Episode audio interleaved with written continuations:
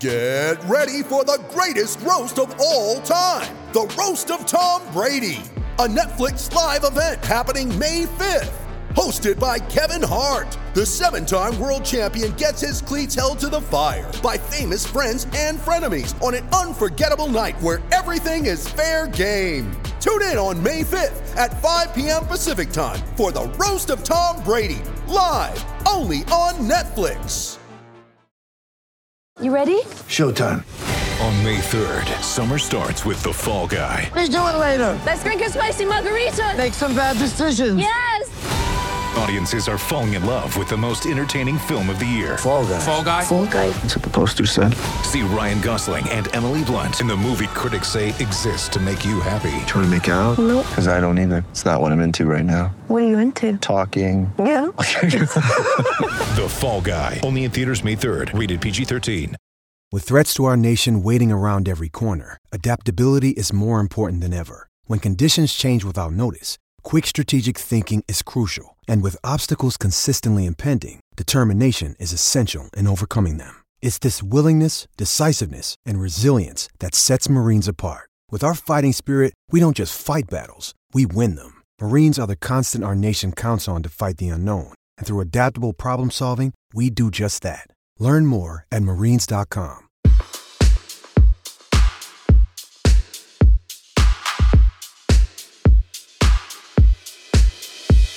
I mean, the last game of the match, Istomin made five of five first serves, and that that kind that kind of epitomized what he was doing at the big moment. So for Novak, you know, I, I think he played a couple sloppy points, and and Istomin because he's he's kind of a weathered veteran, he gets it. He's played these guys before. I I think that allowed him to kind of deal with the nerves better. But look, I just think it's a little bit of a missing edge on that razor focus right now.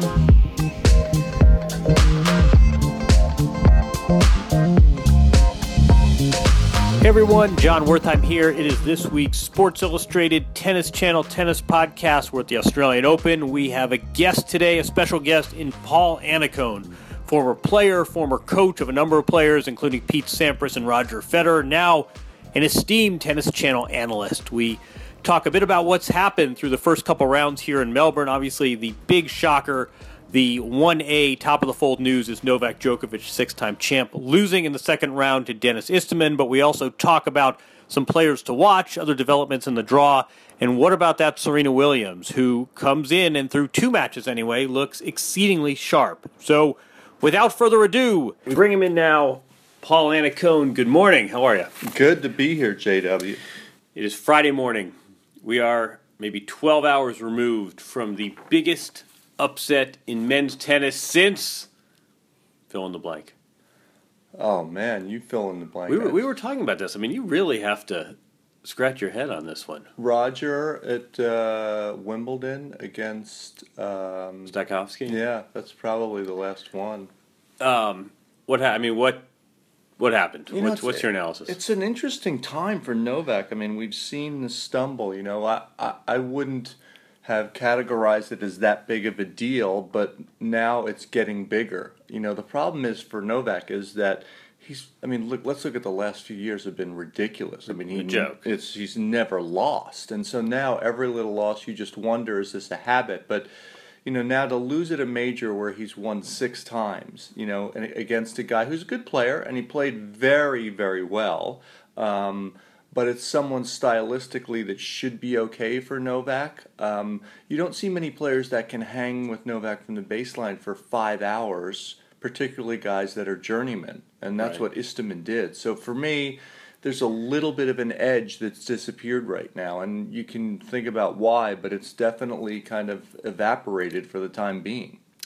What do you tell him? I mean, after after Wimbledon last year, you say, you know what, you won the French Open. It was this great career goal. You achieved it. I I could see why mentally you're a little fried. And after the U.S. Open, you say, well, you know, you got to the final. You lost to a good player. You had some crazy scheduling that probably set your rhythms off. Remember with all the the retirements. Sure. This losing at the Slam, you've won six times to a guy outside the top hundred.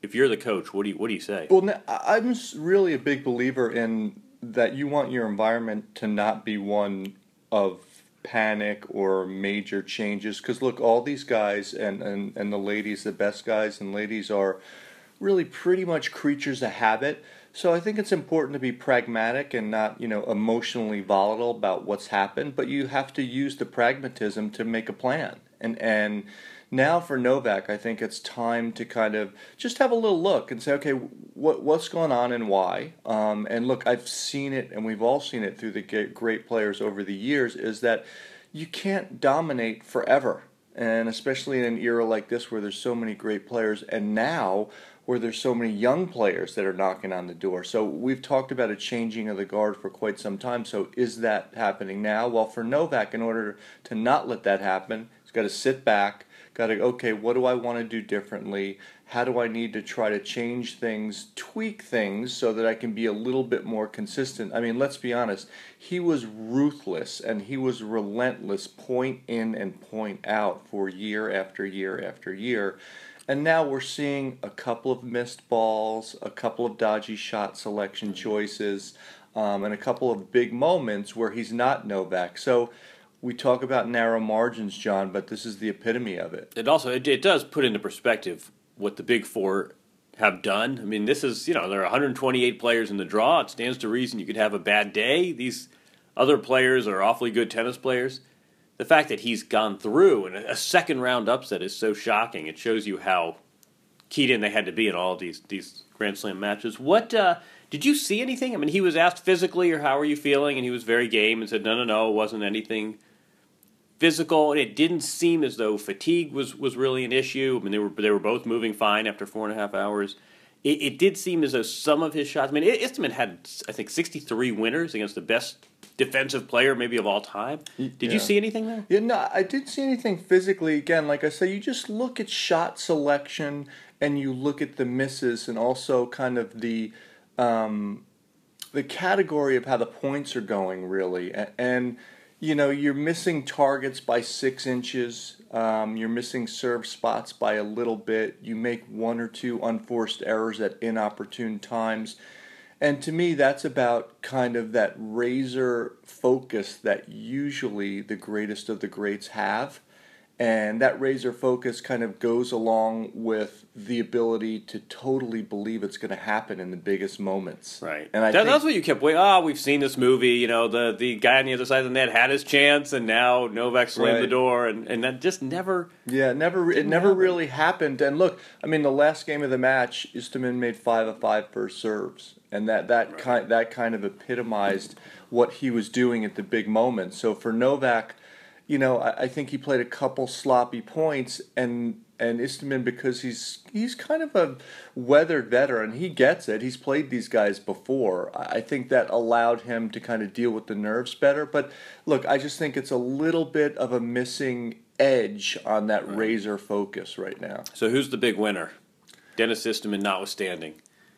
I mean, if Rafa's playing well, I think Rafa's the big winner. I think Ra- this gives Rafa a great opportunity to get to the finals. I mean, I think Rafa has you know a draw set up where he can do some major damage, but he's got Sasha Zverev next, who had match point against him at Indian Wells last year right. before Rafa got Same through. Surface. So that whole side of the draw, and I think the general locker room, everyone's thinking now maybe this is a time for one or two of us to sneak in there. Is, is that is that what I mean? That stands to reason. Is that what happens? Other other players sort of their ears perk up, and if you're Dimitrov or if you're Rafa, I, I should add too. You and I are talking. This is Paul Annacone. We're talking on Friday morning Rafa looked terrific last night. He did. He was he was sharp, and it, you know I, I don't think the locker room sits around and consciously spends a million hours talking about it. You get so engrossed in your own preparation in your own world, but you have to look at the other players that have been playing terrific tennis. And Raonic getting to his first major final last year, and he played very well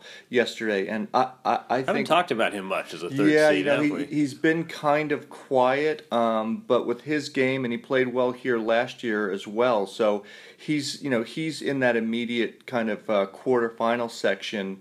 Uh, of Rafa, so he's going to have a, a lot of go, uh, good tennis ahead to get through. And he plays Gilles Simon next, who's a great counterpuncher.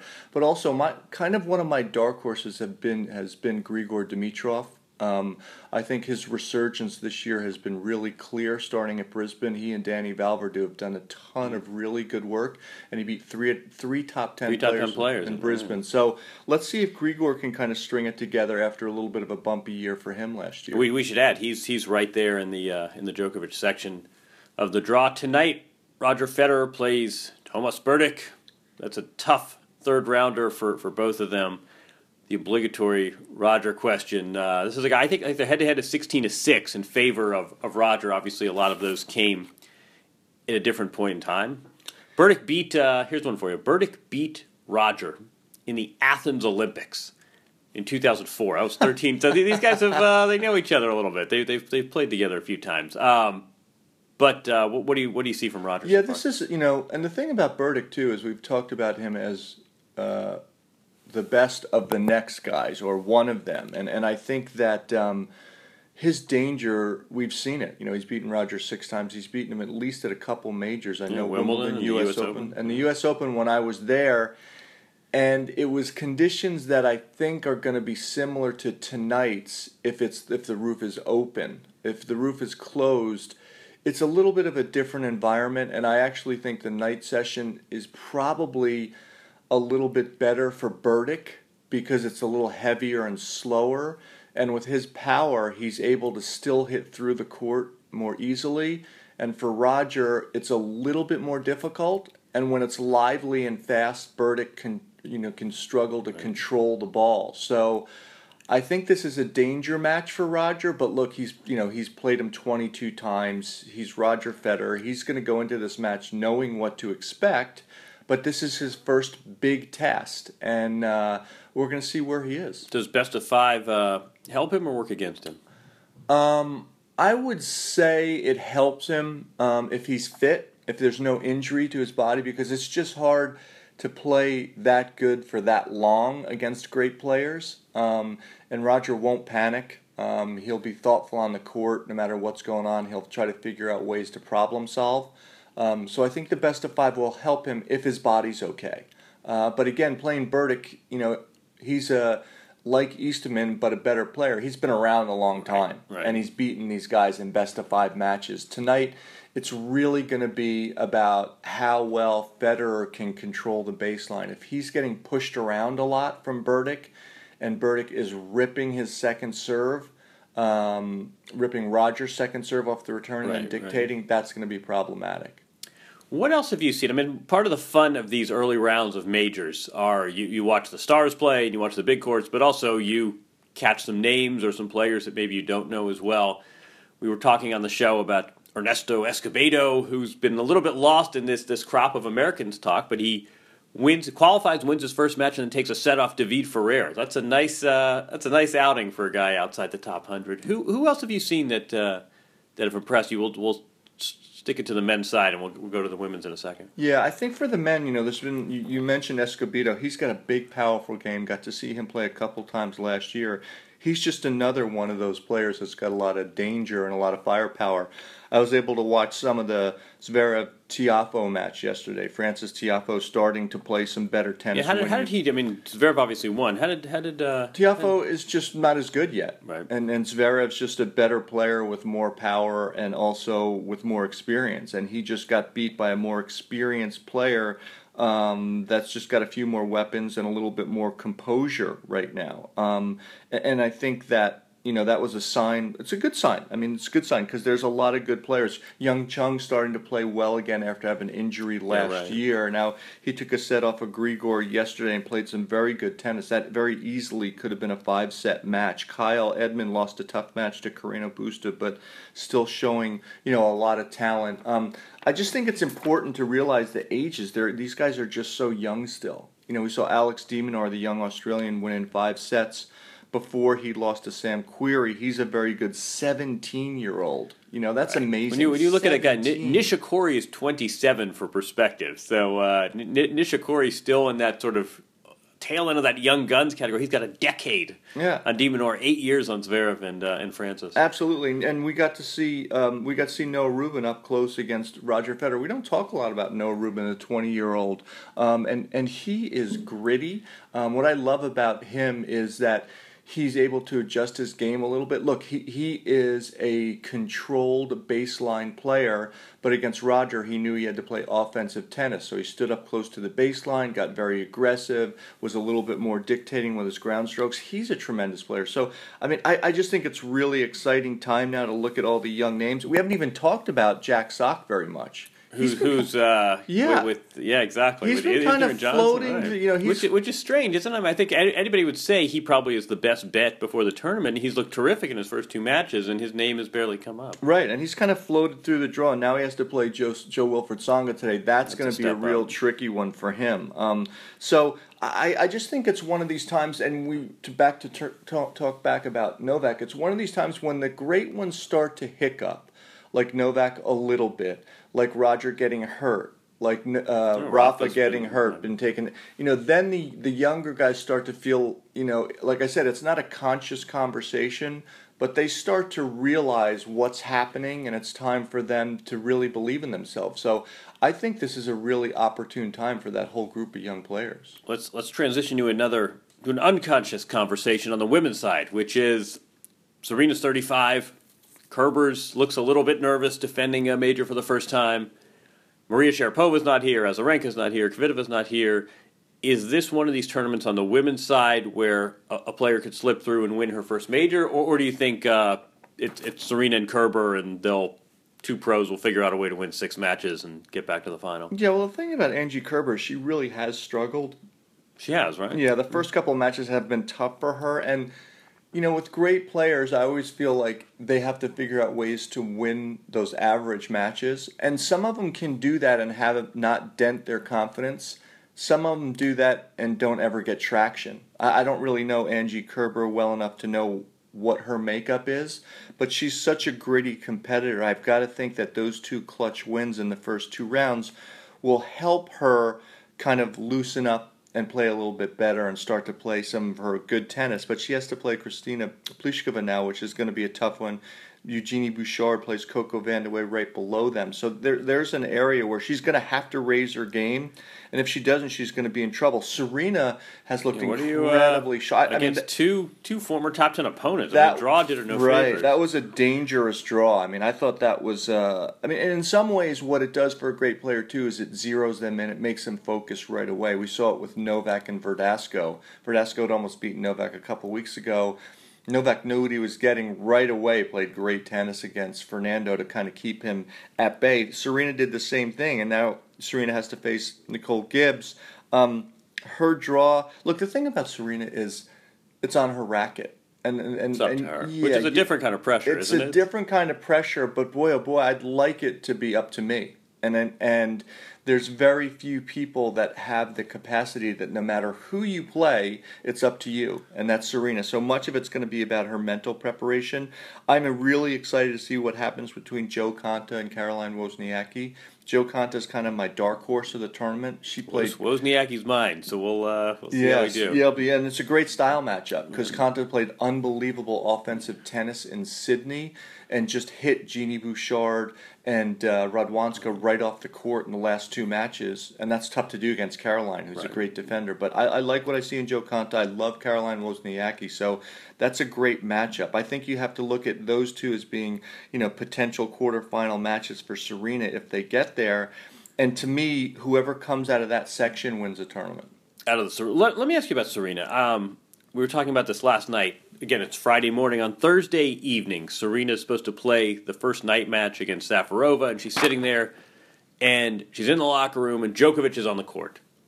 And I don't know if she's watching the match per se, but it's hard to avoid. You know, people are crowding around TVs, and you hear chatter, and you can even hear the crowd going crazy. I mean, you can almost tell, even if you your eyes are closed, you can almost tell how the match is going.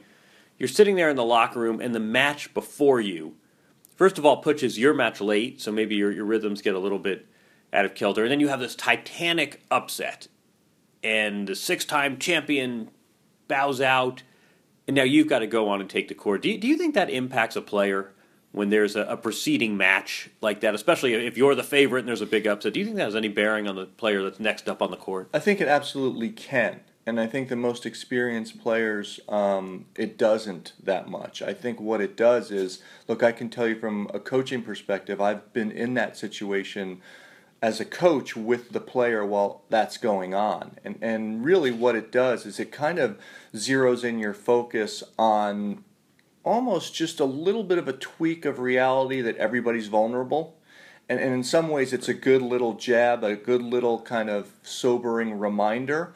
Um, and then what it does, it's just about managing, it's more about managing the dead time. Um, and, and everyone has to do that a little bit differently. I, I How, think, do, how do players do that? Well, it- only it's so much a- solitaire you can yeah, play it, on your ju- phone. It, it just depends. I, I, you know, a lot of times, you know, with Roger, we would play cards. You know, and and there's a number of times where, you know, you're you're playing cards, and then you go into your routine with your um, trainer to warm, start to warm up. You do your warm up stuff, and then all of a sudden, someone loses a set, and it goes another set. Then you sit back down again and wait 15 minutes. So that stop start can be a little bit unsettling, but every player handles it a little bit differently. Um, and I think the biggest thing is to make sure that you give yourself time to regroup so you can be mentally prepared. And that's about the player knowing what they need and the coach kind of pushing them to, to operate towards what they need, keeping in mind what's happening on the should court. we should point out that Serena Williams then goes out on the court, gets off to a nice solid start, and ends up winning her matches in uh, her her match last night, straight sets. All right, so through two rounds, uh, pick a winner on both sides now. I, I really think that uh, Andy Murray is the man to beat in the men's side. You think this is? Uh, well, we didn't even. It's funny we didn't talk about him as being one of the big winners from uh, the Djokovic bow out, and that's the guy who's prevented him from winning this thing. Yeah, he- he's got a rough section of the draw. The, the thing that I'm that I don't know how to really evaluate that closely with Andy is his emotional volatility because we talk about it a lot, but now it's changed because he's the hunted. And so there's more expectation and he's such a perfectionist. He he is really tough on himself. He wants everything to be just right. He wants to win every point, doesn't want to miss any balls. And there's a lot of emotion that we've seen over the year that comes out during the match. The thing that you can't weigh is what that emotion does to your fuel tank. And that's one of the things that I don't think he fully comprehends is that when he's in unbelievable shape, but when he allows that volatility to to kind of come to the surface, it I mean, def- they're, yelling at the box yeah, and pacing around. That yeah. that takes away from the fuel tank in the quarters, semis, and finals. So for It's him, yeah. it's going to be really important just to be efficient and, and to really stay clear of mind. This will put more pressure on him, not consciously but subconsciously, that Novak has lost. He's got a good matchup with Sam Querrey. Sam has the firepower to beat him. We saw Sam beat Novak Sure. at Wimbledon, but it's going to be very difficult over five sets for Sam to be consistent enough to get through the great defenses of Murray. So I, I think Murray's the guy on on that side of the. Uh, on that on, on the men's side, I you know I would look at um, if if Roger can get to Murray in the quarters unscathed without having two brutal matches with Berdych and Kei, which is a big if. Right. That matchup is very good for Roger because he likes playing Andy Murray. on this uh, Yeah. on these conditions, Yeah, I probably think- a night match. Yeah, I think he would be he would be comfortable with that match. Um, so that's danger for Murray. Other than that, I think Murray is the guy to beat. And, and if I were going to go kind of with a dark horse, it's not even really a dark horse. It's the great Rafael Nadal. I mean, you just I just think he he played great last night. He played great in Sydney. Played bef- well in Sydney, I'm right? sorry, Brisbane. Yeah, bef- yeah, yeah. Brisbane before he lost to Raonic. I was surprised he lost that match, but he was playing really terrific tennis, and he'll get stronger as the tournament goes on if he stays healthy. So I'm going to go with. Um, that's that's such a weak call, but I'm going to go with Murray with the back, I mean, you know, no- backup of Rafa, and and First, um, first slam where Murray's the top seed, Yeah, and he's never uh, and you here. say that about Rafa, but this is you know it's, it's been more than a year since he's even been to week two of a slam. Right. So uh, So the right, Rafa's gonna Rafa's Rafa. gonna feel the pressure, and, and I think on the women's side, I think whoever gets to the semifinals out of Serena's section, I still think that this could be another year where we're gonna see a different woman winner. And I like Jo Konta. I wouldn't be shocked if Caroline plays terrific tennis and gets out um, into that quarterfinal match as well. But I really think it's the Serena Williams section of the draw. The to Serena quarter. That Serena quarter, and then the dark horse um, for the women's side. You know, I, I'm such a huge Angelique Kerber fan. and It's hard to say she's a dark horse because she's number one in the world. but the way she's played the last She is a little bit of a dark Gosh, horse, though, right? I, I can't, I can't say that I favor her to get to the finals based on what I've seen in Right. the first two matches. But great players improve; they find ways to tweak their game, and I'm sure Angelique Kerber will do that. So she won't won't be shocking if she's playing to me in the finals again. we will learn a lot about her one way or the other. All right, this was great. Thanks, Appreciate Sean. it. Let's uh, we'll do another one soon. Thanks so much for having right, me. thanks, Paul. All right, thanks to Paul Annacone for stopping by. We'll visit again with Paul or with another guest to talk about the tournament next week. I'm Jon Wertheim. That was Paul Annacone. Our esteemed producer is Jamie Lasanti. Tune in next week. Meanwhile, enjoy the next few rounds of the 2017 Australian Open. We'll do it again next week from Melbourne.